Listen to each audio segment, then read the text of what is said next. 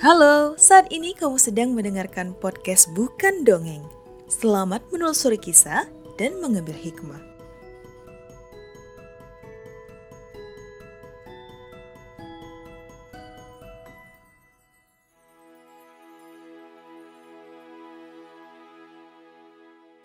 Sang Dermawan dan Amalan Terbaiknya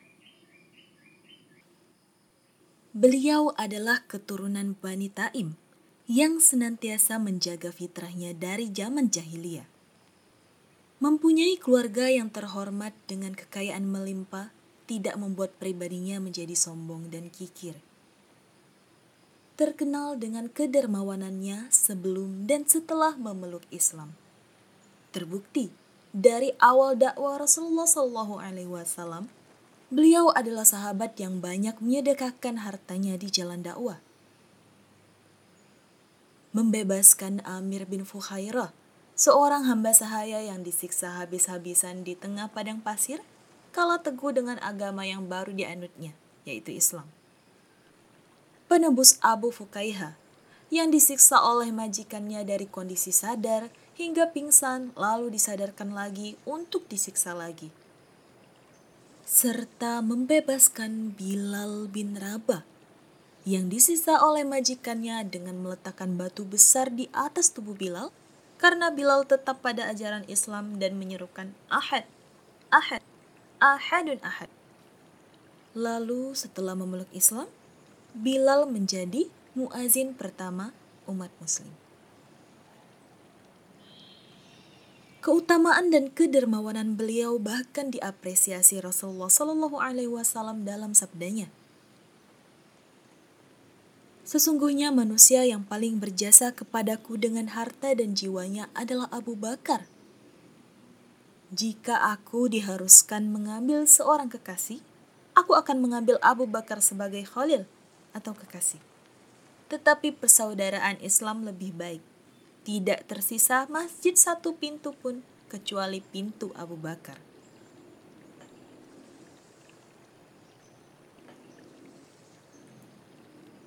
Ya, beliau adalah Abdullah bin Abu Kuhafa atau yang lebih dikenal dengan nama Abu Bakar As-Siddiq.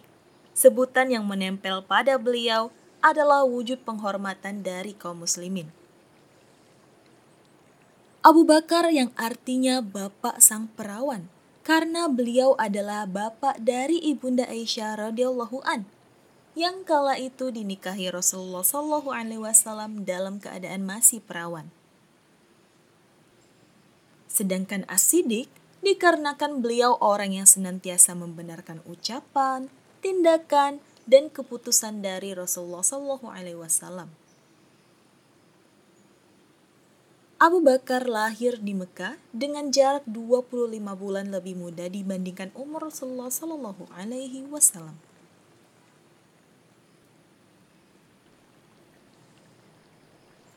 Abu Bakar termasuk sahabat yang tergolong kelompok Al-Hanafiyah, yaitu orang yang tetap lurus di atas agama tauhid, di mana ia tidak pernah berbuat musyrik, menyembah berhala, dan berbuat kezoliman.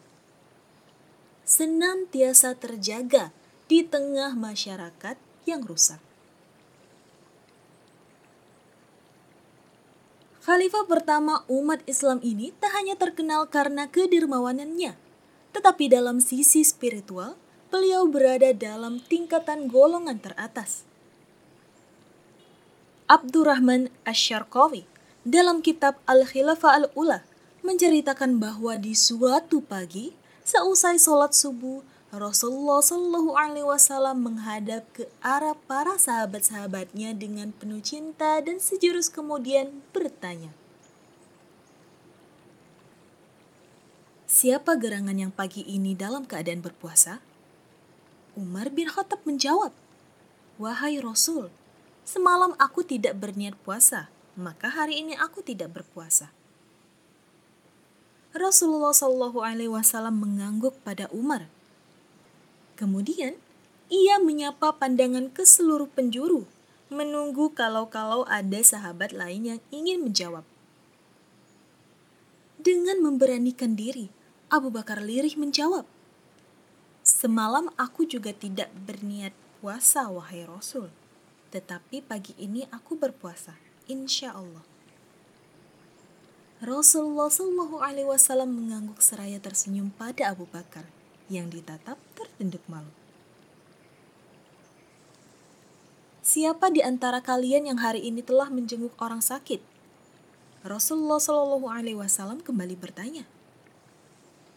Umar bin Khattab kembali menjawab, Wahai Rasul, kita belum keluar sejak sholat subuh. Bagaimana bisa ada yang telah menjenguk orang sakit? Para sahabat yang lain mengangguk, membenarkan jawaban Umar yang masuk akal. Abu Bakar menjawab lirih. Saudara kita Abdurrahman ibnu Auf sakit wahai Rasul. Maka dalam perjalanan ke masjid tadi, aku menyempatkan diri sejenak untuk menjenguknya. Segala puji bagi Allah. Rasulullah kembali tersenyum seraya menatap Abu Bakar. Dan siapa jugakah yang hari ini telah memberi makan fakir miskin? Kami semua berada di sini sejak sholat berjamaah tadi. Kembali Al-Khattab menjawab dengan tegas. Kami belum sempat bersedekah wahai Rasul. Kali ini, Umar harap-harap cemas menantikan jawaban Abu Bakar. Apakah kali ini Abu Bakar juga telah melakukannya? Abu Bakar bungkam terdiam. Umar bin Khattab sedikit lega. Ia tidak yakin Abu Bakar juga telah melakukannya seperti yang sudah-sudah. Bicaralah wahai Abu Bakar. Nabi memecah keheningan. Aku malu wahai Rasul. Abu Bakar menunduk. Suaranya kemudian senyap-senyap terdengar. Memang tadi di luar masjid kulihat seorang fakir sedang duduk penggigil. Sedang di genggaman putraku, Abdurrahman ada sepotong roti. Maka ku ambil roti itu dan kuberikan pada lelaki itu. Seluruh sahabat yang berada di dalam masjid terkaget-kaget. Amalan yang sudah Abu Bakar lakukan pagi ini bahkan belum satu pun mereka lakukan. Alhamdulillah, alhamdulillah, alhamdulillah. Seperti biasa, Rasulullah Shallallahu Alaihi Wasallam selalu takjub. Rasulullah Shallallahu Alaihi Wasallam selalu bangga pada kesalihan tak tertandingi yang dimiliki sahabatnya yang satu ini. Pada masa pemerintahannya, Abu Bakar mengedepankan prinsip kebijakan politik yang diambil berdasarkan musyawarah mufakat sehingga kebijakannya berpihak pada rakyat serta menegakkan keadilan membela yang tertindas dan meringankan beban yang kurang beruntung. Abu Bakar teguh membangun peradaban kehidupan yang bernilai iman dan Islam, sehingga berhasil menciptakan berbagai perubahan politik, sosial, dan ekonomi yang semula jauh dari nilai Islam ke kehidupan yang Islami. Setelah menjabat dua tahun tiga bulan pemerintahan sepeninggal Rasulullah Shallallahu Alaihi Wasallam, Abu Bakar radhiyallahu an meninggal dunia pada Jumadil Akhir tahun 13 Hijriah. Beliau meninggal saat umur 63 tahun dan dimakamkan di samping Rasulullah Shallallahu Alaihi Wasallam. Terima kasih sudah mendengarkan. Semoga dapat memberi pelajaran untuk kehidupan kita, dan sampai jumpa di episode selanjutnya.